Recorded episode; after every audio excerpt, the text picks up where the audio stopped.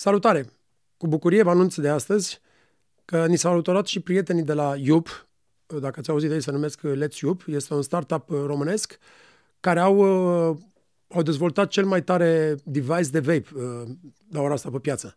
Și nu numai asta, au niște poduri speciale și cu CBD, care ajută împotriva stresului și anxietății și numai asta poate și împotriva insomniilor. Este recomandat pentru cei care vor să se lasă de, de, de țigări. Sunt nimeni și totuși cineva. Sunt cineva care a venit pe lume pentru că așa i-a fost sortit. Cineva care a trecut prin toate etapele vieții, și bune și rele, care a adunat o experiență, zic eu, destul de mare și care vrea acum, în momentul ăsta, să dea înapoi lumii ceea ce lui Dumnezeu a dat. În momentul în care am pierdut totul, dacă spun totul, spun tot, tot, tot. După incidentul cu Gigi Becali, m-am urcat pe bloc, la etajul 10, m-am așezat pe marginea blocului cu picioarele în golă. Și îmi puneam o întrebare. De ce mai trăiesc? Am fost prost, am pierdut tot, am făcut greșeli una după alta, n să mai, să mai trăiesc. E, în momentul ăla a fost momentul meu de cotitură, care m-a schimbat foarte mult și m-a făcut să gândesc altfel. În viața asta, fiecare dintre noi merităm a doua șansă. Dar nu e când e, ți se dă a doua șansă și o accepti cu umilință și încerci să îndrepti tot ce ai greșit și alta e când accepti a doua șansă ca și cum ceva care ți se cuvine și nu vezi nimic din chestia asta.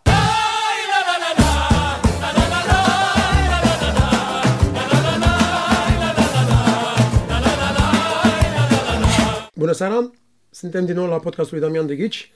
Vă mulțumesc mult uh, pentru toate comentariile voastre, vă mulțumesc pentru susținere, vă mulțumesc uh, iarăși că avem zilnic și mai mulți și mai mulți abonați și vă mulțumesc pentru sprijin. Fără voi n-aș putea să fac uh, ceea ce fac. Sper că vă place ceea ce fac. Încerc din tot sufletul meu și în toată inima mea să fiu cât mai sincer, cât mai vulnerabil și cât mai adevărat în ceea ce fac.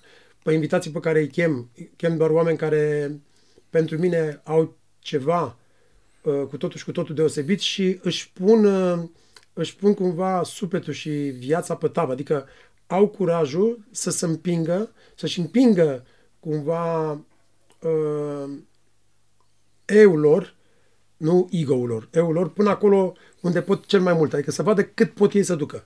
Și astăzi am un invitat uh, special care tocmai s-a întors dintr-o experiență Uh, așa cum am spus mai devreme, unde și-a împins uh, limitele și am onoarea să l-am invitat pe uh, Cătălin Smărândescu. Bună seara! Îmi pare bine. Ah, am ceva emoții, recunosc. Uh, și puțin gelos acum ca o glumă, că soția te place foarte mult. Să rămână, mulțumesc. E, e fanul tău declarat. Uh, și dacă ar trebui să adun toate doamnele din jurul ei, uh, să știi că ai o comunitate la Târgoviște. Mulțumesc, o să vin să fac acolo un concert. Deci ești luptător profesionist, campion fost, mondial fost, și european fost. UFC, ai titlul european în box, maestru al artelor marțiale mixte, a, ai luptat în mai multe gale MMA și te-ai retras în 2017 după ce l-ai învins pe, pe pe polonezul Thomas Cervinski. Da, câteva lucruri să le corectez. Încă nu sunt, uh, n-am luptat în UFC, cea mai mare promoție. Am luptat în foarte multe gale mari uh, de MMA, dar nu UFC. Deci cu UFC nu. Sunt campion european și mondial la box, la semi-pro, uh, versiunea engleză, IBA. Și da, sunt un om care s-a putut cam în toate sistemele de de luptă, cam în toate ringurile din lumea asta. Deci ești un luptător în toate, ești mai nou și un supraviețuitor, dar ești un supraviețuitor în general, un soț, un tată și un sportiv pe care știe toată România. Uh, da, îmi place chestia asta. Uh, ce, dar cel mai tare mă, uh, mă bucură faptul că ceea ce am făcut eu și ce fac eu inspiră tinerii din ziua de astăzi. Și inspiră să facă lucrurile așa cum trebuie făcute, adică bine la un moment dat, cred că ăsta, când ajungi la o vârstă, îți dai seama că asta e. Adică când uh, ceea ce faci tu inspiră pe alții, uh, te motivează și pe tine să faci și mai multe lucruri bune. Să știi că așa este. Ai dreptate aici. Uh, faptul că am succes și succesul văd în ceea ce fac oamenii care mă imită cumva, uh, mă face să fiu mai bun, mă face să descoper mult mai multe lucruri bune la mine și mă face să, să le dau mult mai mult. Exact ca un artist. Un artist când este pe scenă, dă tot ce, tot ce poate din el să fie bine. Când primește aplauzele, acelea sunt hrana artistului. Exact. Și artistul devine mult mai bun în acel moment. Satisfăcut. Asta sunt și eu. Eu mă hrănesc cu aprecierea oamenilor. Pe cu asta vreau să întreb cu prima întrebare pe care vreau să începem podcastul. Cine ești, Cătălin Spărândescu? Oh. Cred că toată viața mi-am pus întrebarea asta. Cine sunt? Dar am descoperit răspunsul în urmă cu vreo lună de zile, datorită unei experiențe unice trăită. Și aș putea să spun așa. Sunt nimeni și totuși cineva. Sunt cineva care a venit pe lume pentru că așa i-a fost sortit. Cineva care a trecut prin toate etapele vieții, și bune și rele, care a adunat o experiență, zic eu, destul de mare, și care vrea acum, în momentul ăsta, să dea înapoi lumii ceea ce lui Dumnezeu i-a dat. Fericire și înțelepciune. Doamne ajută, foarte Doamne frumos. ajută. Cât din ceea ce văd oamenii la tine este uh, personaj, cât este realitate. 100% realitate. Întotdeauna am spus un lucru. Eu sunt așa cum sunt eu. Felul în care mă exprim, felul în care mă port, felul în care sunt zi de zi. N-am de ce să ascund. Ăsta sunt eu. Dacă n-aș face lucrurile astea și m-aș ascunde în spatele unei măști, într-o bună zi voi fi demascat. Și ce o să fac atunci? Nu pot să fiu fals cu copiii pe care eu îi cresc, care îi antrenez. Nu pot să fiu fals cu copiii mei, copii pe care îi cresc și vreau să ajungă oameni demni de numele pe care îl poartă. N-am cum. Cei care cred în mine, cei care mă stimează, cei care mă respectă, nu au cum să vadă un alt om. Ăsta e Cătălin, cu bune și rele. Când nu-i convine ceva, verbalizează. Când nu-i convine ceva, se agită, face urât, țipă, zbiară. Când câștigă, se bucură, e vesel, e aproape de oricine. Când pierde, pune capul în pământ, se ridică ochii la cer și întreabă, de ce eu? Și răspunsul vine simplu, pentru că așa a fost să fie. Pentru că Dumnezeu ne dă fiecăruia exact ceea ce merităm la momentul oportun, cu mențiunea că poate veni ceva mai bun sau poate că nu vine absolut nimic. Și doar atât trebuie să se întâmple. Iar noi trebuie să ne asumăm fiecare lucru pe care îl facem și care urmează să se întâmple. Frumos, foarte frumos. Cum a început povestea ta cu sportul? Adică în- înțeleg că ai avut uh, atracția asta spre lupte de mic copil sau cum? O... E un pic mai ciudat. Oricum, pe vremea Ceaușescu e clar, avea, cum să spun, avantajul că făceai sport sau învățai foarte bine. Uh, Sau părinții- muzică? Oh, da, sau muzică, corect. să poți să da, pleci de da, țară da, sau da, să- da, da, exact. să fii artist bun, Da, să da. fii, sau, mă rog, uh, Asta erau savant. sport- adică sunt, exact, da, câteva. Uh, părinții mei, oameni simpli, veniți de la țară, unul din multe, altul din Baltă, cum se spune, unul din Curtea de Argeș și mai mea din Telorman, s-au întâlnit la București și na, m-au făcut pe mine și pe fratele meu, cumva. Bine, cumva. Mă rog. Uh, cu sportul, mie mi-a plăcut rugby-ul de mic. Doar că maica mea a fost genul de femeie, rugby, la, te duci la rugby, vii te duci cu două vânătăi, vii cu trei acasă, nu-mi place Îți rup oasele. Și și a sport.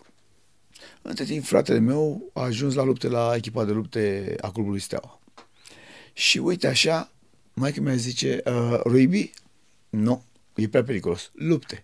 E, na. Mai de, rău. unde, de unde să fie luptele un sport care să nu fie periculos? Dar, slavă Domnului că, uite, n-am avut accidentări grave toată viața mea, am avut, dar nu grave, am trecut peste ele și am ajuns la ceea ce sunt astăzi. Cine te-a susținut mai mult? Maica ta sau taică tu? stânga și dreapta. Când fugeam de la antrenament, uh, mâncam bătaie și de la mama și de la tata. Când mă întorceam la antrenament, mâncam bătaie de la antrenor. Adică am fost un fel de brânză bună în burduf de câine. Până la 14 ani, când am realizat că am potențial.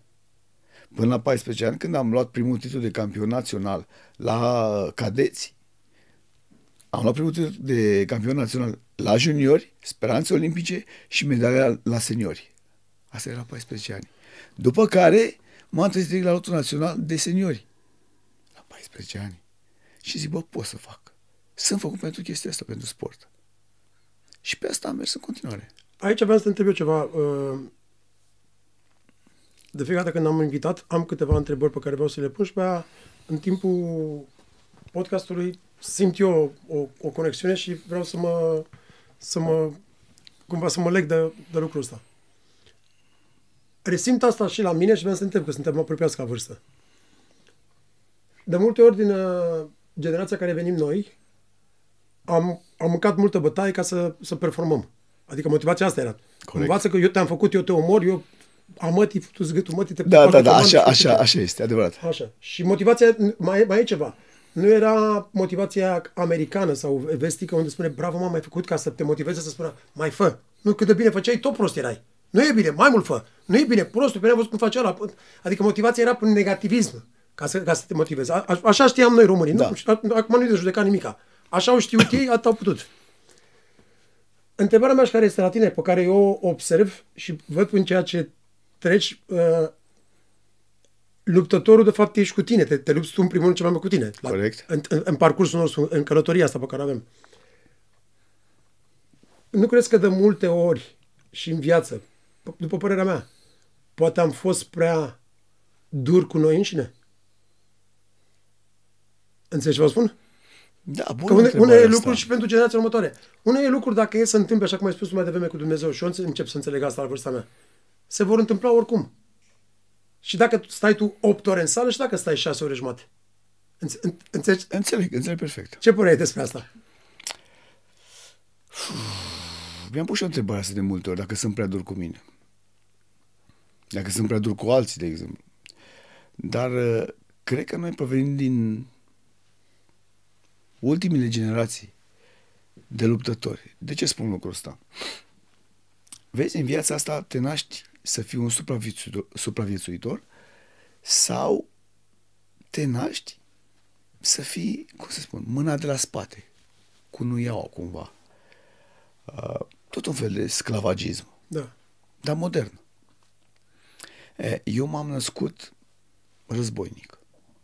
Provin dintr-o familie de războinici. Inclusiv tatăl meu, bunicul uh, meu, tatăl tatălui meu, oameni de la munte, oameni care știu ce-i greu. Niciodată nu mi-am condamnat părinții mei pentru felul în care s-au purtat cu mine. Nici măcar antrenorii. Primul meu antrenor, din contră, mi-l țin minte și o, să, o să-l țin minte toată viața mea. Mi-a, mi-a marcat viața. Chiar dacă a fost un om dur. Dar datorită lui sunt ceea ce sunt astăzi. Părinții mei și cu el m-au făcut ceea ce sunt eu astăzi. Ai două variante în viața asta. Știi? Că E o selecție naturală cumva. Sunt unii care sunt făcuți să ajungă sus, să fie alfa, iar alții care să fie beta. Unii care vor să conducă și să ajungă cât mai sus, să-și depășească în fiecare zi limitele, să treacă peste ele și să acceadă tot timpul către cea mai bună versiune a lui, spun întotdeauna, nu asta e versiunea cea mai bună, pot mai mult, pot mai mult. E, în momentul dacă faci chestia asta, ajungi foarte sus. Indiferent de ce spune unul sau altul. Și sunt ceilalți care au nevoie de sfaturi, au nevoie de, cum să zic, de îndrumare permanentă, au nevoie De de... push. Exact, cineva care să-i împingă să facă lucrurile. Pentru că ei nu pot altfel singuri. Uh, e o chestie așa pe care am gândit de multe ori. Și mi s-a pus de multe întrebarea următoare. Cum de reușit să te ridici când ai căzut atât de rău? Eu am un răspuns. Nu contează că ai căzut sau că te-ai ridicat. Ci contează că atunci când ai căzut, să stai un pic tu cu tine. Fie că e în sport, fie că e în viață. Să stai un pic tu cu tine să realizezi de ce ai căzut. Unde ai greșit de ai ajuns acolo? Iar în momentul în care te-ai ridicat în picioare, să ai deja răspunsul. Pentru că a doua oară să nu se mai întâmple lucrul ăsta, să nu mai cazi iară. Dar nu toată lumea gândește așa, nu tot, toți suntem la fel. Spun, noi suntem dintr-o generație care am fost învățați cu greul și care pentru noi, dacă cineva țipă la noi și ne împinge la spate, ne motivează. Da. Față de generațiile noi care dacă țipă Plânge. la cineva, plâng. Adică, Mea, mie, vorbesc să eu îmi plângem, cer nu scuze că spun așa, dacă cineva am luat toată familia de la cap la coadă și uh, morți și răniți și nu știu ce, eu m-am ambiționat mai tare. Da, da, da. Unul dacă îi spui acum că este fetiță sau că nu e un bărbat în adevăratul sens al cuvântului, se supără. E o jignire. Pentru noi nu era o jignire când ne jurau pe bune. Nu, nu, așa e. La alții dacă le spui mai delicat, bă, fi mai... Că nu fi ca o fetiță, fii tu mai bărbat. E jignire Da, da, mare. da, o ia personal. Păi, hai să vedem așa. Cam ce faci tu în viață? Ăsta care te simți jignit că spune unul că ești o fetiță sau că ești, nu ești un, bărb, un bă, bărbat îndeajuns și eu care sunt înjurat și strâng din din și Merg mai înghit departe. și merg mai departe. Care dintre noi ajunge mai sus? Că de fapt acolo e. Acolo e toată Asta, ideea. asta, asta este. Ca să fii un, un, uh, un sportiv uh, de, de succes și un om așa cum spui tu care îți, depă- îți, îți depășești limitele, care este prețul, aici vorbim pentru cei tineri, care trebuie să-l plătești, uh, mă refer din punct de vedere al disciplinei. Adică ore de trezit dimineața, ore de dormit, felul în care mănânci, felul în care te antrenezi, adică există o rutină întreagă, pe- lucruri pe care trebuie să le faci cu strictețe, altfel nu poți să ajungi la nivelul care trebuie, corect? Din păcate, sportivi buni sunt din ce în ce mai puțini. Și România, cunoscută ca o putere mondială în lumea sportului, a ajuns din ce în ce mai jos Am și văzut mai câte jos, meda- medalii n-am întors acum în comparație cu ce și am mai avut. jos, aproape inexistenți. Asta e o întrebare pe care trebuie să-și o pună mulți. De ce? Aici plecăm de la... Sunt diverse motive. Unu, sportivii în ziua de azi nu au beneficii. Și dacă au, sunt prea mici. Iar tentațiile sunt mult prea mari față de ceea ce îi câștigă. O altă chestie... Aici, dacă, dacă îmi permiți, vreau să întreb, îmi cer scuze, nici atunci nu erau. Nici atunci. Dar atunci știai că dacă muncești ca un câine și strângi din dinți, vei ajunge mai mult Bravo. decât și-a închipuit cineva vreodată. Da, așa e. Asta este. Și hai să nu uităm că pe Ceaușescu când pleca în străinătate, Da. era ceva. Te întorceai alții și- stăteau, exact. alții stăteau acasă, chiar dacă învățau bine la școală, nu plecau nicăieri. Exact. Tu cu sportul plecai și aduceai beneficii cumva Exact. României. Bun. Pe de altă parte, lucruri pe care mulți nu le mai au, sau cel mai important lucru care nu mai are omul modern, răbdare.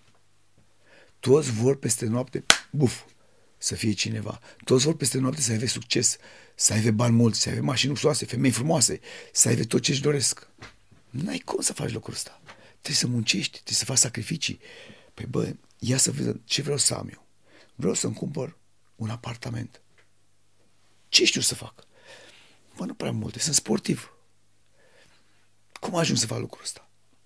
Dar înainte de apartament, Cătăline, mai sunt altele care vor ei. Vor mașini, vor E, gagici, Maldive. Eu să- vorbesc da, la, idee, modul, da, da. la modul ăsta. Simplu, cu întâi răbdare și muncă multă, da? Și știu, cum e, câștig un concurs. Concursul ăsta am câștigat niște bani la el. Nu mulți, puțini. Te pun deoparte. Îmi țin cât îmi trebuie de cheltuială mie, fără să fac, ra- cum să zic, uh, uh, excese. Nu mă duc în cluburi, nu mă droghez, nu beau, nu cheltuiesc bani aiurea.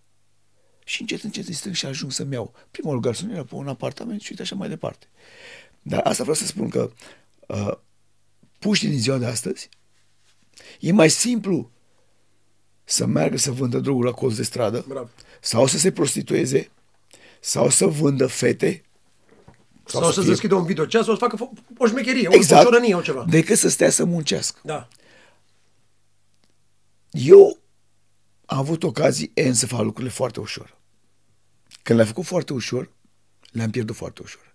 Și am fost și pedepsit pentru lucrurile astea. Lucruri pentru care am muncit ca un câine și am strâns din dinți și am dat butoaie de transpirație și de sânge și oase rupte, alea au dăinuit. Vorba Și aia alea veche, m-au de- dus de, aici. De haram a fost, de haram s-a dus. Exact, exact. Și am zis, nu, eu nu sunt un om care poate să beneficieze de lucruri făcute ușor. Eu sunt un om care be- beneficiază de ceea ce e muncit și muncit din greu. Și de-aia am ajuns omul care sunt astăzi. Pentru că muncesc pentru fiecare, uh, cum să zic, scamă care o am.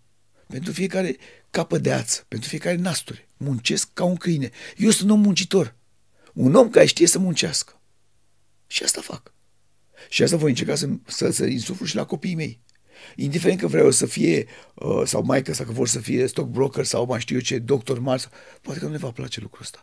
Poate că vor face sportul care îl vreau eu, care, care îl fac eu, scuze. Poate că uh, mulți își închipă că eu vreau să facă un lucru anume sau mama lor. Da, e adevărat, vrem să facă, pentru că ne gândim la lucrurile ușoare care i-ar ajuta pe ei să ajungă mai mult sus. Dar dacă copilul va alege altceva, eu să-i spun nu, o să încerc să dau niște explicații, o să încerc să îi arăt beneficiile și lipsurile, dar el va alege până la urmă. Și dacă el va alege să meargă într-o direcție total opusă față de ceea ce eu vreau sau mai sa, nu am decât să-l susțin și să fiu lângă el. Pentru că el își dorește lucrul ăla. Poate că nu va ajunge un boxer. Poate va ajunge pictor. Ok. Nu am treabă cu pictor, nu sunt artist. Ăla e drumul lui. Dar ăsta e drumul tău și dacă ție îți place și tu crezi că poți să faci chestia și el asta. va trebui să treacă prin experiențele alea. Exact. Treci tati până ele, iar eu te susțin cât pot. Cam asta este. Care a fost cel mai greu meci din cariera ta și acel moment care nu ar fi trebuit să se întâmple și care te-a marcat? Dacă vorbim de meciuri din punct de vedere sportiv e una, dacă vorbim din punct de meciuri la mod general e alta. Nu, sportiv și pe aia, la modul general. Mm, meciul care m-a marcat pe mine. Da. Uh, un meci cu cântec în două acte. Uh, meciul cu Ciprian Sora, un meci care uh, cum să zic, pentru mine a fost un meci ca oricare altul. Poate un pic mai mult orgoliu și mai mult uh, cum să zic eu, mai multă ambiție, dar fără cap din punctul meu de vedere. Uh, am pierdut meciul, primul meci, l-am pierdut și pe al doilea. Uh, Asta din cauza orgoliului? La primul meci am subestimat adversarul foarte, foarte mult. Uh, a fost uh, meci pe toată 5 reprize. A fost 2-2 după 4 reprize. Am cedat fizic. A câștigat la puncte Ciprian. Meciul 2 a fost un meci cu cântec. Un meci în care el a lovit în repriza a treia după stopul arbitrului de două ori. Uh, un meci care s-a terminat ciudat, foarte ciudat pentru mine, no contest. Când în mod normal, în momentul în care lovești după stopul arbitrului, ești descalificat, pierzi meciul, sau se oprește meciul, se adună punctele până, acela, până în acel moment și îți dă da, un da. învingător. Uh, oricum ar fi fost pentru Ciprian, meciul ăla nu-l câștiga niciodată. După ani de zile am înțeles de ce nu aveam cum să câștig vreodată în fața lui. Cineva care, chiar n-aș vrea să-i pronunț numele în momentul ăsta, pentru că nu știu dacă ar da bine pentru el, mi-a spus în felul următor. Ai scăpat din, lucru, din vedere un lucru. Faptul că tu erai bodyguardul Becali, iar, iar el era în serviciu de paz și protecție al președintelui. Aici am spus multe lucruri. Cam asta este. Dar din punct de vedere sportiv, da, a fost o chestie de orgoliu. Eram la vremea aceea amândoi pe val. Am fost singurii sportivi români care au avut curaj să ne ciocnim între noi. Da, la momentul respectiv, topul topului. Alții n-au mai făcut-o de la noi încoace și nu o să mai facă niciodată. Ai simțit nevoia vreodată după un meci în afara ringului? Sau ai avut un partener cu care te-ai bătut în ring care ai simțit nevoia să termin bătaia și off-ring? Nu. Am fost foarte fair play toată viața mea. Ceea ce este sportiv rămâne sportiv. Ceea ce șmecherie e separat. Șmecherie e separat. La șmecherie discutăm altfel. E cu totul și cu totul altceva. Dar vorbind strict sportiv, am fost genul de sportiv foarte fair play. Și tot ce a însemnat pentru mine de-a lungul vieții, competiții sportive, am fost foarte, foarte fair play. Am încercat să merg după reguli, n-am vrut să mă abat de la ele, pentru că altfel conștiința mea e foarte încărcată. Și nu m-aș certa niciodată dacă aș trișa. Nu pot. Poate că unii se simt bine când fac chestia asta. Eu nu mă simt bine. Eu mă zvârcolez noapte și nu pot să dorm. Prefer să pierd cu capul sus decât să câștig cu capul jos. Ți era frică, Cătălina? Frica este un sentiment uman. Doar nebunii n-au frică. Da, normal, la fiecare meci aveam emoții, aveam și o teama mea. Mă gândeam, bă, termin serios, uh, sănătos, uh, termin accidentat, iau bătaie, câștig, ce voi face? Dar întotdeauna aveam așa o chestie care o spuneam și o spun și în ziua de astăzi și vreau și copiii mei să o spună mai departe. Nu m-am rugat în viața mea pentru nimic, decât pentru sănătate. Și am spus atât. Doamne, fă să termin sănătos, să ajung sănătos acasă. În rest, facă-se voia ta, ce crezi tu că e pentru mine, aia se întâmplă. După chestia asta m-am, m-am ghidat de foarte mulți ani încoace. De foarte mulți ani. În momentul în care întâlnești niște obstacole în viață, așa cum vorbeam mai devreme de me- meciurile din viața fiecărui om, e un meci care îi se întâmplă probabil fiecare o dată în viață. Important ce, vie, ce înveți din meciul ăla și unde vrei să ajungi după meciul ăla. E, după meciul ăla în care viața mie mi-a dat o a doua repriză, am învățat multe lucruri. Și unul dintre ele este acela că Dumnezeu face parte din mine, din noi, din fiecare om, om și Dumnezeu e cel care ne călăuzește pe fiecare. Este o vorbă, nihil sine deo, nimic fără Dumnezeu. E foarte adevărat. Eu nimic n-aș avea în ziua de astăzi dacă El n-ar fi lângă mine. Noi, noi toți, amin. Întotdeauna sportivii care se bat cu înverșunare, dar aici vorbim, acum vorbim și la altă vârstă. Eu nu mă refer acum, după 10-15 ani de zile, că te vezi cum a fost uh, uh, luptător cu care te-ai luptat și un adversar. Au existat adversari care au avut un timpul ăla, adică v-ați luptat pe, pe, pe ring și după aia în viața privată să fiți prieteni, să fiți ok? Sau existat și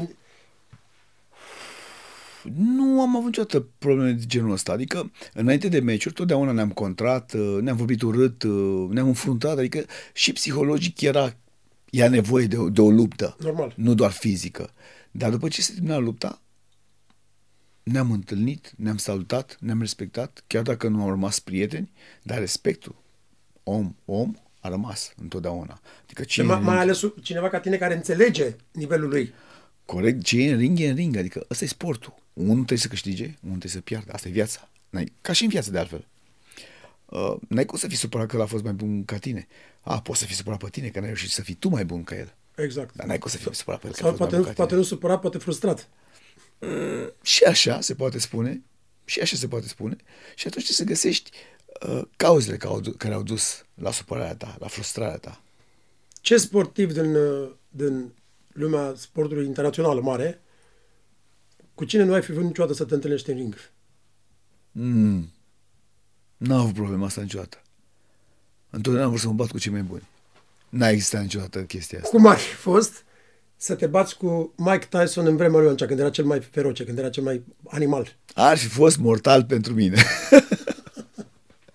da, ar fi fost mortal pentru După mine. După părerea ta, și, adică și tu crezi că poate a fost poate cel mai, cel mai feroce luptător? a fost un Ane, adică 87, 91, 92. A fost un fenomen. fenomen. Deci, perioada aceea a fost un fenomen. Adică un fenomen în acea perioadă. Așa cum a fost și... A fost Casus Clay în perioada Clay, lui. În perioada lui. Frazier. Adică la fiecare... Da, dar e la alt nivel. La fiecare... Cum să zic, din timp în timp apare câte unul care e foarte bun și care va da toate pronosticurile peste cap. Deci n-a fost un luptător foarte, cum să spun eu, de anduranță. Dar, frate, primele cinci reprize, dacă intrai cu el, erai mâncat. Dacă rezistai mai mult de cinci reprize, îl păcăleai. Asta deja mult până la cinci. Da. Erau alții care plecau în primele 30. A, nu. Mai țin minte, au fost, fost multe care plecau. A fost un fenomen al naturii, a fost foarte puternic.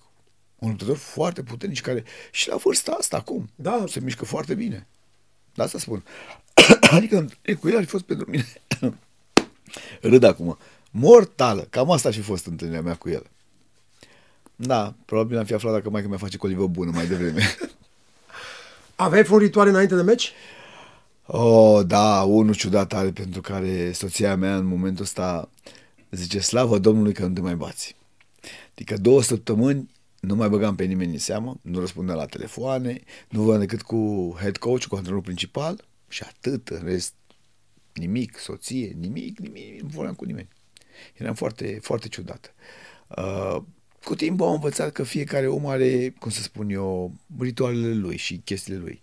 Uh, ritual, ce să zic? Da, spuneam tatăl nostru înainte să intru în ring, spuneam că ne ieșeam afară. Era o chestie care o făceam întotdeauna. Și mulțumeam că am terminat sănătos, nu mulțumeam că am, că am câștigat sau că am pierdut niciodată.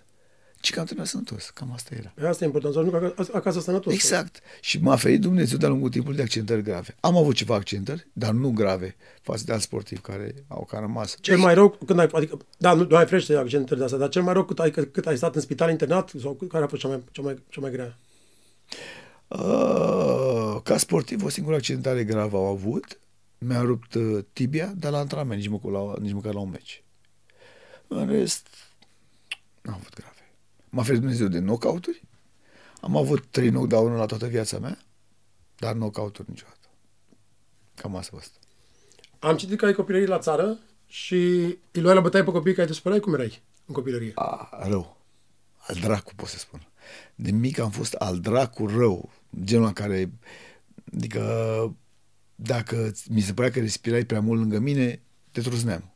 Am fost rău. rău. Sportul m-a, m-a calmat și m-a disciplinat. Asta a fost uh, partea bună a lucrurilor cu sportul. Uh, dar cred că răutatea asta te naști cu ea. Nu o dobândești pe parcurs. Te naști cu ea. Și asta înseamnă că... Ar, ar fi trebuit să fac sport, dar mic mi s-a recomandat, că am avut spune toată viața. Uh, cine știe, poate într-o altă viață se poate întâmpla lucrul ăsta. Dar cred că oamenii care sunt mai agitați așa de fel și sunt mai răi, da, e ok să intru către sportul de contact. Da, da. pentru că așa și care analizează energia într-o anumită direcție și evită să facă prostii. Simplu. E așează, e așează. Ai fost crescut de bunici uh, timp de șase ani la țară împreună cu fratele tău. Ce îți mai amintești în perioada aceea? Totul. Bunicii din partea tat- tatălui au fost exact ca părinții mei. Iar bunicul meu un om puf, fantastic. Un om mare, înalt, solid, puternic. Muntean. Muntean. Om de la munte. Om care a prins și războiul și care ne povestea isprăvile lui din război. Uf, Am venit o educație frumoasă și am avut o copilărie frumoasă. Chiar dacă uneori Sfântul Nicolae își făcea treaba cu noi, pe fundurile noastre înghețate, când veneam iarna, că mai nimeream cu stania într-o baltă sau și mi-am o fleașcă sau mai făceam și nebunii și trebuia să stăm în măr ca să, să nu ne prindă, că nu putea să mai urce măr după noi. Dar uh, am avut o educație și o copilărie foarte frumoasă și dacă s-ar putea, aș recomanda tuturor copiii să trăiască cât de mult sau să, să în vacanțe să stea cât de mult cu bunicilor la țară, cei care au sau cei care mai au. Că să lase cumva tot ce înseamnă partea asta de tehnologie, să stea să trăiască în natură, cu animale, cu copiii aia săraci de la În natură, țară, cum am- cu, cum am fost făcuți. cum să zic, să alege de scus pe arătură, să, sunt lucruri care nu se mai întâmplă acum, din păcate. Ziceai într-un interviu că bătrânii făceau ouăle moi, le fierbea bunica, iar eu trebuia să le duc la câmp. Mă împiedicam însă tot timpul pentru că și le făceam praf de fiecare dată. Doamne, ce mă boscorul de aia la bătrânul să odinească că pleca cu vaca la, la păscut, cu vace, de fapt, și bunica mă trimitea după el să se ducă ouăle fierte. Și eu ajungeam nu cu ouă fierte, cu o omletă. Cam așa ajungeam eu. Că eu mă luam cu joaca, cu fratele meu și ajungeam, făceam numai nebunii. Nemai la parcă zicea, și acum la tu Dumnezei, mă, eu ce mănânc azi? Crezi că dragostea față de fermă uh, se trage de la bunicii tăi de la perioada asta? Acum am înțeles că e o fermă la Târgoviște. Crezi că de acolo se trage asta? Categoric. Am crescut de mic între, între animale, între păsări, între... Exact viața aia la țară. Și asta, asta vreau să le clădesc eu acum, la mine. Viața aia care am trăit-o când eram copil. Și da, pentru mine, atunci când sunt nervos, atunci când uh, ceva nu merge, ceva care nu-mi dă pace sau mă deranjează, mie mi este foarte simplu să mă duc să stau, cum se spune așa, în mijlocul păsărilor mele în momentul ăsta și mă relaxează. Am tot felul de rase de păsări, toate nebunile posibile, de la carne fără colesterol și vânat și toate nebunile de genul ăsta, până la simpla găină de Și le crești tu singur, de nu? țară. Eu singur, da, îmi place. Pe mine mă, mă relaxează foarte tare chestia asta. Adică și sunt afectat dacă vreunul se îmbolnăvește sau moare sau mă, mă apucă toate ce... Adică pentru mine când am venit după experiența Survivor, când am ajuns acasă și mi-a spus soția printre altele să știi că păsările tale n-am tăiat niciuna, sunt toate acolo, am fost fericit. cel mai fericit. Te gândeai la, la, la, la păsări când erai la, la Survivor. Puh, cum naiba să nu mă gândesc când n-aveam ce să mănânc? Zic, mă, ce bun era un nou sau măcar mai sacrificam una. Asta e... Uh, am înțeles că în perioada copilăriei ai spus că nu sufa nimeni în fața, în fața ta, în afara fratelui tău și de câte ori te încăierai cu cineva, se dovedea mai bun în ciuda faptului că era cu un om mai mic decât tine. A, frate meu a fost un, uh, un fenomen când era mic. A fost un tip foarte talentat și la lupte, foarte talentat. Doar că, uh, nu știu de ce, e un fel de oaia neagră a familiei. Uh, e exact cum se spune în popor, brânză bună în burduf de câine. Un om foarte talentat, dar care a luat totul prea în joacă în viața lui. Cam asta. Mi-ar fi plăcut să fie cu mine în permanență, să, să fie lângă mine, pentru că el ca și profesie și ca profesionist e bun. Doar că e un tip care este foarte, cum să spunem, nu e statornic. Cam asta cred că este pentru el. Nu, nu, nu poate fi statornic. E un om care, ca un nomad, îi place să călătorească tot timpul, să fie tot timpul în altă parte, se plictisește să stea într-un anumit loc. Semănăm. um, și el tot în, în, în lupte a, a, a... Da, a fost foarte bun luptător, dar după aceea viața sau anturajul i-a schimbat un pic. Uh... Și n-a mai continuat în sport. Nu, nu, nu. N-a mai terminat. N-a mai continuat și din punct de vedere îmi pare rău pentru el. De-a lungul anilor și uh, experiențelor mele am întâlnit și o grămadă de sportivi, de seama, mai ales ca artist. Și am o grămadă de cunoștințe și în fotbal, și în box, și în toate astea, și în România, și în afara țării. Și am observat că de multe ori când stăm de vorbă, că ne place și nouă, adică să împărtășim lucruri uh, despre experiența noastră din lumea noastră și vouă din lumea noastră, ca să învățăm lucruri despre alții. Și am observat întotdeauna că există povestea asta unde la noi, lumea artiștilor, uh, noi știm că se vede imediat omul, băiatul sau copilul ăla care are talent la muzică, care e făcut pentru muzică. Se simte la noi, adică asta e. Și pentru mult timp nu știam asta, dar am observat că și la voi e același lucru, adică se vede la care e născut pentru ea. Adică mi s-a spus de multe ori, bă, dar erau zile când am, am avut un coleg sau un băiat care era mai vagabond sau care a luat-o pe alt drum, dar eu trebuia să mă antrenez 10 zile să fac să cresc atâta mușchiul și la, în, în trei zile creștea, era născut pentru asta, dar el nu a, n-a înțeles asta. Povestește puțin despre lucrul ăsta, că deci sunt oameni născuți pentru lucrul ăsta, doar că nu, mulți dintre ei nu, nu continuă, nu pe drumul care trebuie. Din păcate, lucrul ăsta am discutat și discut mereu cu copiii mei, cu sportivii mei la Academie. Dacă mă întreabă cineva ce prefer, un om talentat sau unul muncitor, aș spune așa. Prefer unul muncitor. Pentru că talentul se pierde dar munca rămâne. Dar dacă ar fi să am o a treia opțiune, aș alege unul care să fie și muncitor și talentat. Asta e Doar că dacă mă gândesc la muncitor și talentat, pot să spun decât două nume așa din, din lumea sportului. Messi și Ronaldo. Și poate, poate Michael Jordan. Categoric. Dar am spus ceva ce mi-a venit da, câțiva, în cap. Sunt, așa. Foarte, foarte puțini. Adică, foarte puțini. Foarte puțini care leagă munca cu talentul. Exact. În rest, toți cei care au performanțe mari sunt muncitori, nu talentați. Pentru că în ceea ce... Când și Dumnezeu... mai sunt și aia talentați care îi ved că urcă, urcă, urcă și pe să duc în cap. Da, talentul care nu-l cultivi, îl pierzi. Da, da. Despre asta se vorbește. Iar cei care au talent au impresia că au totul. Și atunci nu mai, nu mai muncesc. Nu. Când ai talent, trebuie să muncești și mai mult ca să fii și mai bun. Dar e clar că și la voi observați, observat asta de-a lungul timpului în sport. Da, se întâmplă tot timpul. Și Dar nu... băieți extrem de talentați care, care nu au făcut nimic și care, care ar putut să facă mult mai mult decât tu sau oricare, oricine altcineva, nu? Eu în momentul acesta la mine în Academie am o echipă de, de copii și juniori foarte bună. Dar îi țin aproape de mine pe cei care muncesc, nu pe cei talentați. Că talentele se pierd, se duc pa. În câțiva ani de zile dau de anturaje, dau de nu știu ce, palare de... Și nu. perioada, perioada cea mai periculoasă, nu știu dacă e și la voi la fel ca la noi, 15-18. Mm, 19, acolo. Cam 13-20. Acolo, acolo e perioada cea mai periculoasă. Când încep să dea dogagică de, băie, de băieți, de prieteni, de A, prostii. Asta e, e grea. E grea, e grea misiune să-i ții pe linie de plăcutire. Aia care sunt talentați pun botul la asta. Aia care muncesc nu pun botul la Da, exact, exact, exact, exact. De asta prefer pe cei care sunt muncitori. Adică cu aia poți să faci treabă.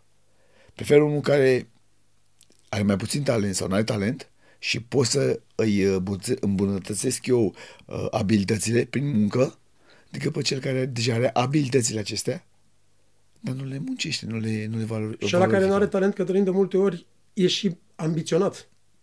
Păi asta este. Că eu pe asta mă Dacă bazez. Eu, exact. Eu pe asta mă bazez. Că ce zicea pe ăla și a Dumnezeu, i-a dat Dumnezeu talent. Eu ce să fac? Muncesc, da, trebuie să muncesc mult, mult, mult, mult și mai mult și mai mult. Când ăsta La 5 dimineața doarme, eu mă duc și alerg. Bravo. Cam asta este. Și, no- și noi acum, în comparație cu generația noastră, adică generația mea și a ta, putem să vedem uh, că până, până, până, până acum, nu cred că am văzut asta așa de, a- atât de evident, cum am văzut exemplul ăsta al lui, al lui Ronaldo. Care nu e, nu e ce au fost alții, doar ferește, omul e și talentat, dar se vede că munca lui este de o mie de ori mai mult decât talentul pe care îl are. Și a, a crescut și a ajuns mult mai sus decât oricare altul mai, mult mai, mai, talent- mai talentat. Da, pentru că omul a legat cele două lucruri. Talent și muncă. Și le-a dus la extrem. Nu mai e în cel un puști. Da, da, da. da. Dar uite că de randament la fel de bine ca înainte. A devenit o, Are o constanță. Bravo. Și a devenit o, o mașină de... Adică el știe exact câte flotări să facă, cât totul are foarte bine ziua organizată și totul ca să, să poată să livreze la nivelul ăla. Păi eu aveam discuții, uite, la Survivor. Și am zis, băi, cum te reziști tu? Că totuși ai 49 de ani. Mi-a explicat, vedeți, dimineața voi vă treziți, când vreți, cum vreți, și nu faceți nimic. Eu mă trezesc dimineața, dar am ritualul meu. 15 minute, stretching, flotări, genoflexiuni, abdomene. 15 minute, nu sunt multe. Adică e un, 15 minute e o chestie mică, mică, din viața noastră, din ziua noastră. Dar ține organismul. Dar zi de zi, zi de zi, zi de zi, te ține Consecvența. în, cum se spune așa, în, în, în priză. Voi nu mai faceți nimic. Despre ce vorbim? Eu de-aia mă mențin așa. Disciplină. Mănânc sănătos, fac sport zi de zi, am disciplina trupului, disciplina minții. Așa te menții, altfel nu poți. Povestește pe lângă activitatea sportivă, mulți s-au asociat cu multă vreme cu Gigi Becali, pentru că ai fost bodyguardul lui. Cum a fost perioada aceea din viața aceea? A, da, e... Am spus perioada vieții tale din viața aceea, ca și cum a fost o altă viață. A, da, chiar așa mă gândeam că a fost o altă viață atunci. Îmi face plăcere și să-mi aduc aminte cu drag întotdeauna de prima perioadă în care eu am fost lângă Gigi Becali. Și anume acea perioadă în care Gigi era un om simplu, acea perioadă în care Gigi încă nu intrase în politică, nu intrase în fotbal, un om ca noi, ca oricare, era mișto atunci. După ce a intrat în politică s-a schimbat. Politica schimbă oamenii, îi face, nu câini, îi face, cum să spun eu, hiene. Asta e politica. El la bază nu e un om rău. Deloc. Doar că e un om ușor influențabil și un om care crede prea repede ce îi se spune din stânga și din dreapta fără să verifice. Dar în rest, spun la bază, e un om foarte bun. Și s-a văzut de-a lungul timpului că a făcut foarte multe fapte bune. Corect.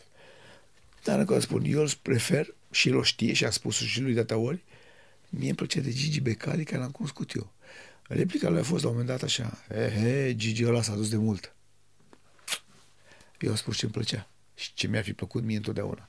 Numai că viața, așa este, merge înainte, oamenii se schimbă, nu rămân la fel. Cum ai primit propunerea să fii lui, garda lui de corp? A, a fost o chestie ciudată atunci, după un meci în care i-am bătut un, uh, un bodyguard. Uh, eram în vestiar și nu o să niciodată a venit el așa, cu parpalacul pe umeri. Uh, bă, Cătăline, bravo, bravo, bravo, bravo. Uh, de mâine lucrez pentru mine, ai salariul 300 de dolari și uh, ne vedem mâine la Lido. Așa am fost angajat la Gigi Becali. Uh, da, ce să zic, eram un copil amărât care încercam să-mi găsesc și eu drumul în viață și uh, la momentul respectiv mi s-a spus că, da, bă, e ok, omul uh, e de încredere, poți să, să ai un serviciu bun lângă el, poți să fii ok. A fost o rampă de, de lansare pentru mine în viață. Ai stat alături de el o perioadă uh, de, lung, de lungă durată, nu? Vreo 16 ani. 16 ani. Da.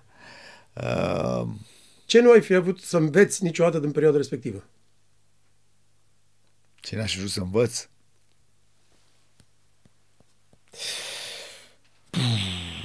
O să spun așa doar. Nu regret nimic. Tot ce s-a întâmplat atunci a dus la ceea ce sunt eu în momentul ăsta. Dacă nu s-ar fi întâmplat atunci toate lucrurile care s-au întâmplat, eu n-aș fi fost ceea ce sunt astăzi. Și înseamnă că eu n-aș fi fost fericit. Bravo. Cam asta este. Episodul cu mașina furată te-a pus într-o situație delicată. Mai mult din punct de vedere al tău uh, emoțional și ca, ca om. Pentru că dacă, nu... dacă lucrurile ar fi fost așa cum mi-am dorit în momentul ăla, nu s-ar fi ajuns niciodată la pasul următor, ceea ce știe toată lumea că s-a întâmplat. Uh, dar încă o dată spun, lucrurile în viața asta se întâmplă cu un motiv.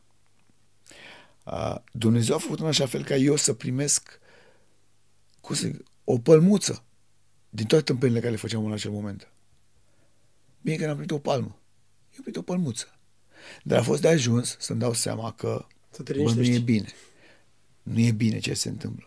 Libertatea, și să o spun pentru toată lumea, libertatea mai scumpă decât orice. Faptul că poți să mergi unde vrei tu, să faci ce vrei tu, e foarte important. În momentul în care nu mai ai libertate, e foarte rău. Cam asta este. Uh, am învățat și am învățat un lucru, că în viața asta fiecare dintre noi merităm a doua șansă. Dar una e când e, ți se dă a doua șansă și o accepti cu umilință și încerci să îndrepti tot ce, ce ai greșit. Și alta e când accepti a doua șansă ca și cum ceva care ți se cuvine și nu vezi nimic din chestia asta. Eu, mulțumesc Dumnezeu, am primit a doua șansă și a doua șansă pentru mine, recunosc, se numește în ordinea asta.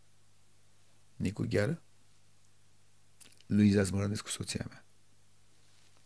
Oamenii ăștia doi mi-au schimbat destinul meu. Cam asta este. Doamne ajută. Uh,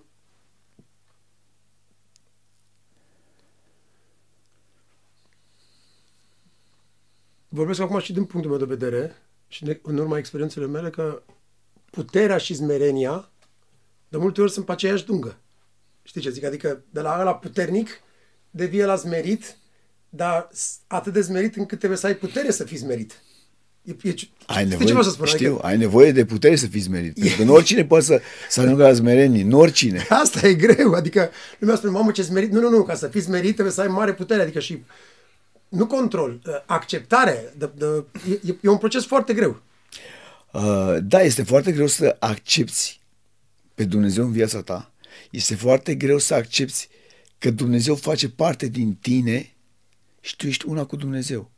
Doar cu credință putem merge mai departe. Fără El nu există absolut nimic. Cum ai reușit să treci, aici am vrut să ajung la, la, la subiectul ăsta cu puterea și cu smerenia, peste tot ce s-a întâmplat atunci, scandalul public, închisoarea, arestul preventiv, toate astea. Adică, cum, a fost un moment foarte, foarte greu pentru tine? Puh.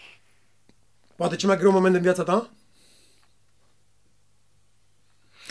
A fost cel mai greu moment din viața mea. Să simți că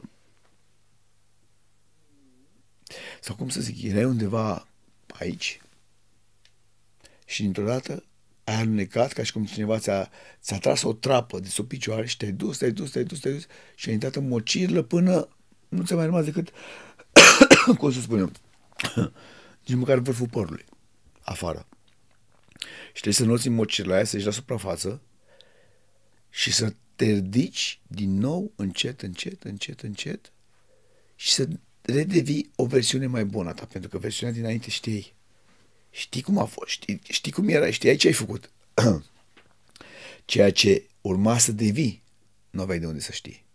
Dacă rămâneai tot, tot, tot pe drumul ăla. A, dacă rămâneam pe drumul ăla, vă spun de acum. Făceam angli de pușcărie. Numai tăpenii făceam. Clar. Dar să spun, adică uh, Dumnezeu mi l-a scos în cale pe Nicu Gheară, care, contra ceea ce cred foarte mulți oameni, m-a învățat numai de bine și mi-a dat o direcție. Și nu o direcție proastă, una foarte bună. La un moment dat a apărut Luiza, actuala mea soție. E, ei doi au fost puși de Dumnezeu în calea mea să fie acolo amândoi și amândoi să vegheze asupra mea. Și eu da să sunt în ziua de azi așa cum sunt. Pentru că am doi oameni care pentru mine sunt îngerii mei. E adevărat, eu cu Luiza sunt unul. A venit Matilda, eram trei, de fapt unul. A venit Vladimir, patru, de fapt tot unul. Deci noi toți suntem unul. Și de asta funcționăm atât de, funcționăm atât de bine. Doamne ajută. După acel episod ai, ai ales să pleci în țară, în Anglia. Ai fugit de tot ce s-a întâmplat în jurul tău și ai căutat acolo viața nouă, nu? Uf, am avut noroc cu o prietenă foarte bună care, văzându-mă debusolat, uh, mi-a trimis CV-ul la mai multe cluburi din lumea asta. primii care m-au acceptat au fost englezii. Uh, în momentul în care am decis să merg în Anglia, am avut și o, cum să zic așa, o întrevedere cu nașul meu și a zis, bă, e cel mai bine pentru tine, pentru că dacă rămâi în România faci numai tâmpenii și se duce naibii totul. Practic, în momentul în care am plecat din România, am știut că iau totul nu de la zero, de la minus zero. Și am plecat cu contract de sportiv, dar diferența este că afară tu trebuie să te întreții singur. Adică nimeni nu-ți dă totul pe tavă. Doi ani de zile m-au ținut și m-au antrenat doar. Doi ani de zile care am muncit și pe șantier, și în bucătărie, și ospătar. Toate muncile posibile și imposibile le-am făcut ca să supraviețuiesc. Abia după doi ani de zile mi s-a dat ocazia să am un meci, un meci la care o să fie așa ca o, o chestie mișto, funny. uh, i-am spus nașul meu, zic, nașule, zic, am uh, primul meci în Anglia, zic, este pe Wembley Arena. Uh, dacă vrei și ai timp, te aștept la meci. L-am invitat. Uh, l-au, l-au luat niște cunoștințe de ale mele, l-au adus la, la meci și la un moment dat am început meciul, a intrat. El îmi zice așa, după meci, Finule, mulțumesc că m-ai chemat la meci, dar zice, nu mai vin a doua oară. Și de ce nașule? Păi, păi am venit și o veselă așa ca o floricică, am dat să mă așez pe locul meu, numai că n-am apucat să mă așez când mi-a zis unul, Nicule, s-a terminat, hai ridică-te. 26 de secunde dura meciul. și de atunci nașul tot timpul îmi zice, băi, nu mai vin la meciurile tale, că ce să fac, la ce să mă uit? De ca publicitate, mai bine nu. Dar uh, faptul că el a fost acolo, mie mi-a dat foarte mare încredere în mine și foarte multă putere. Și mai rău că atunci când știi că toți pe care tu i-ai ajutat în viața asta sunt alături de tine. Nu, greșit. Toți pe care i-ai ajutat în viața asta te-au împins, te-au dat la o parte. Ah, da, da. Ca și cum nu exista. Da. Și a venit cineva care niciodată nu te-ai fi gândit Și e alături de tine. și alături Este de mare tine. E, omul ăla înseamnă că a fost altceva în tine. Lăsând la o parte ceea ce cred alții despre tine și ceea ce au fost alții în tine, el a fost altceva. A fost în sufletul tău, în interiorul tău. Și te susține. E, faptul că omul ăla m-a susținut pe mine, mi-a dat putere să merg mai departe. Și încet, încet, nu o să niciodată. M-am dus la el în Austria, în primul an, cu un jab de mașină, nu știu cum am ajuns până acolo. Nu știu cum am ajuns până acolo. E, la câțiva ani de zile m-am dus și eu ca o floricică cu o altă mașină frumoasă, nouă, aranjată. Cătălina a început să se ridice din nou. Și a fost și ziua în care m-am dus cu actuala mea soție și culmea, deci nu o să uit uh, reacția nașei, ea care e o doamnă, cum să zic, foarte selectivă, foarte, nu știu, o chestie așa de, de o puritate, nu știu cum să spun, așa o chestie, n-am cuvinte, nu, nu pot să o compar cu absolut nimic, dar e genul de om care atunci când, doar dacă dă din cap spre tine, știi că e de acord cu alegerea ta. E, și lucrul ăsta conta foarte mult pentru mine, pentru nașul, că automat și-a dat seama că Luiza este exact persoana care îmi trebuie mie și e persoana care să mă ducă pe drumul care eu trebuie să merg. Asta nu credeți că n-am avut și ea cu mie de, de trași de, lup, de, de luptă. Nu, că mă era tot țăcănit la cap și tot uh, dam blagiu. Dar, uh, așa cum a spus nașul în ziua anunții, noi ne-am căsătorit la Londra, uh, uh, fină, dacă brontozaurul ăsta mare te supără vreodată, îi spui lui Mihaela, nu așa. Și îmi spune-mi și știu eu cum să o rezolv cu el. Cum v-ați Și- cunoscut? Cum ai cucerit-o pe Și Luiza? apropo de chestia asta, am o, o chestie care nu o să uit toată viața mea. Uh, nu știu cum a venit vorba dată cu nașul și zic, bă, nașule, nu mă mai certa, mâncați și gura ta, când, când mă cerzi, vine să intru în pământ. Mai bine mă bați. Ne, ne, ne, băiatule, pe tine nu te bat. Că tu duci la bătaie, pe tine te bat cu vorba. Așa sunt unii oameni, că unii pricep de vorba, alții de Da, da, bătaie. da, așa e. Mie mi-e rușine de, cer, de cearta lui, decât să mă certe nașii meu. Ma, mai bine mă dau capul de masa asta. Sincer. Iar cu Luiza... E, Cum ai cunoscut-o și cum ai cucerit-o? Doamne, aoleu, nu știu care e pe care a cucerit-o. A cucerit. Uh, probabil când va, va vedea podcastul ăsta, va, va râde de mine iar și iar o să mă țină în bâză. Dar, cert este că la început nu i-am dat niciun fel de atenție. Eu era un fel de Don Juan pe la Londra, un fel de... Că îmi plăcea toate femeile să roiască în jurul meu și... Luiza era o chestie, cum să spun așa, o persoană aparte. parcă făcea, cum să zic eu, diferența între realitate și misticism. Erau, pentru mine a fost un înger de la început. Un înger pe care, cum să spun, îl vezi, dar nu-l accepti. Și zici, bă, n-are cum să fie cu mine. Adică diferența e de la cer și la pământ. Adică eu cu toate pițipoance și toate nebunile și toate astea, tot o femeie cu clasă, cu stil, elegantă, deșteaptă, frumoasă. Eu o panoramă de om să fiu cinstit? Ce caută femeia să uite la mine? Și nu o să niciodată ziua în care îmi povestea că zice, am fost am ieșit prima, prima oară, nu ne-am cunoscut într-o sală de sport, dar aiurea, total ciudat. Că la modul care nici măcar nu era clienta mea și nu aveam nicio treabă cu ea, decât mă știam cu uh, actualul meu cumnat, cu băiatul care ține pe sora lui Izei. Uh, dar cert este că am ajuns să ieșim împreună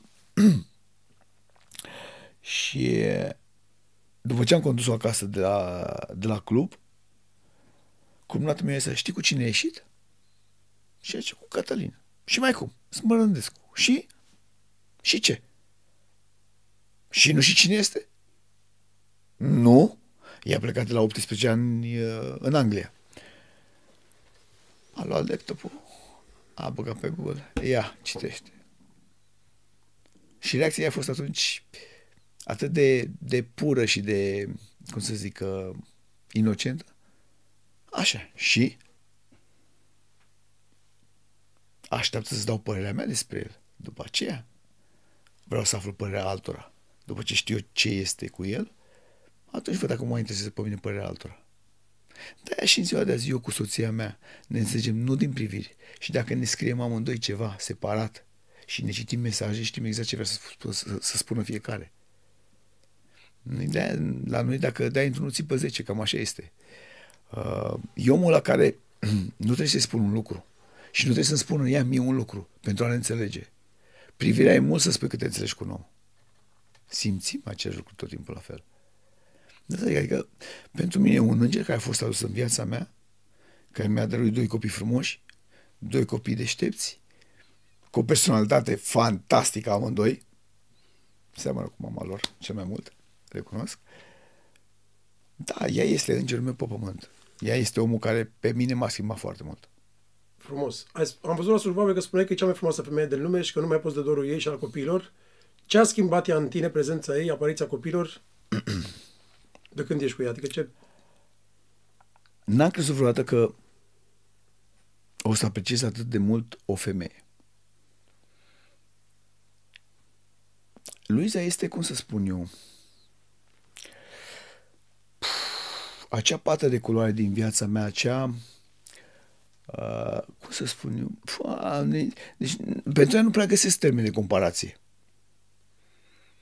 E femeia perfectă, e mămica perfectă, este prietena perfectă, este totul într-una singură. Nu, nu am, adică nu-i găsesc cusur. Până și felul ei de a mă certa și felul ei de a, de a se contra cu mine la, pe diverse subiecte și felul ăla iubesc. Adică i-am spus într-o zi, asta cu el și am spus, bă, dacă vreodată va fi să murim, eu vreau să mor înainte ta. Pentru că fără tine, fără tine sunt terminat. Eu nu pot fără tine. Tu mi-ai schimbat viața. Tu m-ai făcut să înțeleg de ce eu trebuie să trăiesc pe pământul ăsta. Tu m-ai făcut să înțeleg că eu sunt mai bună decât eram înainte. Tu ai fost omul care mi-a acceptat în momentul în care m-ai cunoscut, că i-am spus așa în momentul în care dăm două săptămâni să-mi aranjez toate lucrurile și voi fi numai al tău. Și acum zice, cum n-ai fi acceptat eu lucrul ăla? Și zic că îți rău acum? Și nu. Dar ea e omul care a știut să umble acolo unde trebuie pentru a scoate din mine versiunea asta mea din ziua de astăzi. Am văzut uh, un om uh, foarte sensibil la Survivor și foarte mult legat de familia lui. Ai plâns mult cât timp ai stat în Dominicană. A, sunt uh, bocitorul șef, clar. Deci, uh, puh, e o chestie simplă. Bine, simplă, așa, după margine pare simplă. Uh, deși nu pare, băi, am o sensibilitate aparte când vine, când vine vorba de familie. Uh, e o chestie care nu pot să-mi explic și probabil nu, putea să, nu voi putea să-mi explic niciodată în viața asta. E o latura mea pe care nu am cum să o stăpânesc. Și nici nu vreau. Dar nici nu trebuie. Nici nu vreau. Pentru că ăsta sunt eu. sunt un om al dracului atunci când trebuie și am ceva de făcut și trebuie să obțin un lucru, da? Și sunt un om sensibil atunci când intru pe, cum se spune, pe, pe, pe poarta casei și sunt cu familia mea. A, sunt om sensibil și cu cei care sunt prieteni cu mine și care mă respectă. Și pe care respect și eu. Dar sunt lucruri diferite. Da, pentru familia mea sunt, cum să spun, exact ca picătura de rou care curge pe, pe frunză în fiecare dimineață. Asta sunt eu pentru ei. În momentul în care îmi vorbești de familia, e coarda aia sensibilă care sună altfel decât toate corzile din lumea asta. Asta sunt eu. Da, sunt bocitorul șef când vine vorba de familia mea, recunosc. Eu până acum trei ani de zile până s-a născut băiatul, nu mai plâns, nu cred că am mai plâns când eram mic. Când aveam 5 ani, 10 ani sau nu știu, când eram copil foarte mic, foarte mic, da? Când s-a născut băiatul, am avut și o problemă că s-a născut prematur. Mulțumim Dumnezeu, acum e mare cât un tank. Are 3 ani și poartă haine de 5 ani. Să rămână, mulțumesc la fel. Am plâns 11 zile în fiecare zi. Păi, nu puteam să mă opresc. Non-stop, non-stop. Și după aia, timp de aproape până acum vreo șase luni de zile, doar că pronunțam cuvântul numărul Te strângea ceva de gând. Mă strângea de așa și mi să plâng. Adică, și asta am stat, am stat și eu de vorbă cu niște oameni, cu niște specialiști, nu era altceva decât un detox. E bine pentru că scoți din tine tot ce era acolo de ani de zile, de ani de zile, toată aia, e, e bine, iese din tine. Plânsul nu e, nu e ceva, nu e rușine să plângi. Dar știi că ca și bărbat să plângi, este cel mai mare act de curaj. Da, da, da. Nu oricine Trebuie să face fii puternic lucrul să, să poți să plângi. Nu oricine poate să facă asta. Eu credeam că eram puternic înainte, unde țineam în mine și eram... Na. Să fii și sensibil atunci când trebuie, E mare lucru. puh, poate una dintre cele mai mari calități pe care le poți să le vei un bărbat. Uh, pentru un luptător care intră în ring și e obișnuit ca tine să câștige, cum a fost să pierzi la Survivor? Nu știu de ce aveam impresia că o să mă întreb chestia asta. Puh, frustrant. Asta este cuvântul, frustrant. Îmi pare rău că n-am făcut să înțeleagă, n-am să-i fac pe colegii mei să înțeleagă că victorile aduc puncte și punctele aduc mâncare. N-am putut. Am încercat. Au fost Mâncarea e impor- importantă ca să vă țină în putere, să vă țină... Pe dacă ai mâncare, ai forță, nu? Dacă ai forță, poți să câștigi și jocurile de uh, imunitate și cele de uh, comunicare cu familia. Adică toate între ele sunt adunate, îți dau exact energia de care tu ai nevoie pentru săptămâna următoare. Ori când pierzi, nu ai nici imunitate, nici mâncare, nici comunicare cu familia, normal că la un moment dat te duci în cap. Dar, uh, din păcate, echipa asta a fost o echipă de fetițe, de fetițe, o echipă de fetițe în care de multe ori fetițele au fost mai luptătoare decât Fetiț, decât fetițele. fetițele. Nu știu dacă Am mă înțeles, am înțelegeți înțeles, ce, am ce înțeles spun. ce spus, da. Uh, sunt mulți care au venit în competiția asta pentru bani, probabil, pentru faimă pe rețele de social media. Poate prea puțini care au venit pentru, cum să spun eu, plăcerea de a se juca, pentru plăcerea de a trăi o experiență nouă. Și mie mulți îmi spun, a, lasă frate, ce, ai slăbit 30 kg, ți-ai luat o grămadă de, 30 kg, ți-ai luat o grămadă de bani. Nu despre bani este vorba. Nu despre bani, am mai avut discuția asta și înainte să intrăm în emisiune. Mm-mm. Eu am venit să mă joc și să demonstrez mie, să demonstrez generațiilor noi că se poate și la 49 de ani să dai randament 100% și la nivel mare. Cu puști, cu 15, cu 20, cu 25 de ani mai tineri ca tine. Se poate lucrul ăsta. Ce am vrut să fac de fapt? Am vrut să îi fac pe toți să vadă că dacă vrei cu adevărat, vârsta e decât un număr. Dacă te ambiționezi să faci ceva, poți. Da. Ceea ce m-a bucurat foarte tare în momentul în care am ieșit din competiția asta, a fost să văd, cum să spun eu, uh, publicul care m-a urmărit și care uh, a fost lângă mine și a fost surprins să văd că, de fapt, între 12 și 34 de ani au fost cei mai mulți și aplauze. Adică am putut să motivez și să influențez noua generație la care eu m-am gândit foarte mult timp că este o generație pierdută, o generație de, uh, fără rușine o spun acum, tiktokeri, facebookiști și instagramiști și nu mai știu ce. Uh, nu, din păcate, generația asta a înțeles că viața este altfel decât toată ziua pe Facebook și pe Instagram și mai știu eu pe ce.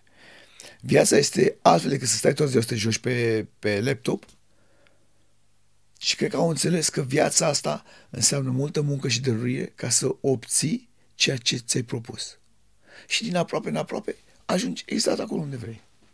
Foarte mulți dintre cei care ne urmesc acum sunt curios să afle părerea ta. Cine crezi, că, cine crezi tu că o să câștige? Cred că e mai puțin important ceea ce cred eu în momentul ăsta. Ceea ce îmi doresc eu una, ceea ce cred e alta. Dar ce ai văzut și din punct de vedere al competiției? Adică cine poate să ducă mai mult? Ah. O să șochez pe multă lume în momentul ăsta. Sper să câștige un războinic. Și vă spun de ce. Echipa faimoșilor, în felul în care s-a prezentat sezonul acesta, nu merită niciunul, nici eu dacă eram acolo. Nici măcar să intre în finală. Copiii care sunt în echipa războinicilor sunt niște copii amărâți toți și care au venit să facă ceva cu viața lor. Noi, depinde de noi, suntem toți aranjați. Toți avem unde să punem capul, toți avem ce să punem în farfurie, toți avem ce să mâncăm. Unde noi am venit pentru experiența Survivor, alții au venit pentru bani sau să-și mărească iar nu știu ce urmăritor pe social media. nu. Oamenii și-au venit să câștige niște bani amărâți, zic eu. Au venit să, au venit să, să, să, să cunoască lumea așa cum sunt ei și poate să aibă șansa la ceva mai bun în viața asta. De-aia trag ca niște câini. De-aia pe fiecare trase se jură de mama focului și funcționează. Pentru că, păi, nu deranjează că îi zice unul, de te Sau zice, hai moarto. Nu-i deranjează, îi motivează. La noi, în echipa faimoșilor, doar dacă folosești cuvântul Mă. fetițe sau mă, strici vibe-ul, strici, cum se spune, Energia. Uh, energia. Bă, frate, m-am uitat și eu. Am ieșit din competiție, na. Și mi-a recomandat un fan. Și, bă, uite-te, mă, de Constantin să vezi. Zic, bă, nu, mai, că nu pot. Adică, n-am stau cu familia mea, încerc să mă integrez din nou în, în societate, pentru că a lipsit trei luni de zile. Bă, uite-te să vezi că ai avut dreptate la tot ce ai spus. Adică, uită-te. Și m-am uitat la un episod. Din păcate, bă, faimoșii nu funcționează nici cu Herup, nici cu cu nimic. Deci de ce sunt acolo de fapt? Să treacă ziua să-și mai ia niște bani în plus sau să, să ce? Chiar nu știu. De asta spun, da. Mi-aș dori sau aș vrea, eu personal, să câștige un războinic. Și dacă e să mă iau după, cum se spune, uh, mama omida mea din casă, și aici cu ghilimele, este fetița mea Matilda, care spune și mă uit la ea, se uită la Survivor și spune așa, hai nede, hai albaștri. Deci din momentul în care eu nu mai sunt în competiție, fica mea nu mai ține cu echipa roșie, cu faimoși. Ține cu echipa războinică și a și preferat pe Nedelcu. Deci, E clar. e clar situația. Eu finala o văd, văd patru oameni în finală. Ștefania, uh, Ionuț, Nedelcu și uh, Dele. Ăștia patru. Unul dintre ei, dacă unul dintre ăștia patru ar câștiga, eu ar fi cel mai fericit. Pentru că merită. Cătălin, în- în încheiere vreau să spun câteva întrebări. 1. Te-ai luptat foarte cu depresia? Puf, Hai să vă spun o chestie care nu știe foarte multă lume. Uh, în momentul în care am pierdut totul, dacă spun totul, spun tot, tot, tot. După incidentul cu Gigi Becali, m-am urcat pe bloc la etajul 10. M-am uitat pe marginea blocului cu picioarele în gol. Și îmi puneam o întrebare. De ce mai trăiesc? Am fost prost, am pierdut tot, am făcut greșeli una după alta, n să mai, să mai trăiesc. În acel moment a sunat telefonul. Un prieten foarte bun de-al meu. Deci era momentul când vrei să ți sinucizi. Exact. Un prieten foarte bun de-al meu. Un prieten care... De ce să-l numesc prieten? E de când eram copii. Nu genul care stăm toată ziua bot în bot, dar genul care atunci când avem nevoie unul de celălalt, nu material. Nu, știu, nu fizic, spiritual. Suntem unul lângă celălalt. El e psiholog. Ce faci, mă? Păi că... Băi, ești bine? Unde ești? Păi, las că vorbim noi. Unde ești? Zice, vin acum. I-am spus unde sunt. A venit, s-a așezat lângă mine, cu picioarele în gol, m-a luat de mână și a zis așa, dacă sar tu, sar și eu cu tine. Zice, dar înainte să sari, spun așa. Ești un egoist, ești un prost, ești un nesimțit. Zice, de ce? Pentru că te gândești decât la tine. La mama ta te gândești? La tatăl tău? La cei care țin la tine? Te gândești? Nu. De asta ești ceea ce am spus că ești. Pentru ce vrei să mori? Ești primul care a pățit așa ceva? Ești ultimul? Nu ești și nu vei fi. Vor fi și alții. Dar dacă aveai cancer sau vreo altă boală incurabilă, ce făceai? Și a reușit în acele momente să mă aduc cu picioarele pe pământ și să-mi dau seama de fapt cât de puternic sunt, născându-mă dintr-o slăbiciune a mea. Și din momentul ăla am spus așa, ăsta e un act mare de curaj să te sinucizi. Poate cel mai mare act de curaj din lumea asta. Dar pe de altă parte, e cea mai mare prostie pe care poți să o faci luând de fapt, luându-ți de fapt viața pe care ți-a dat Dumnezeu și părăsind lumea asta și scopul pentru care tu ai fost adus pe pământul ăsta. Pentru că până la urmă lui, ce suntem noi?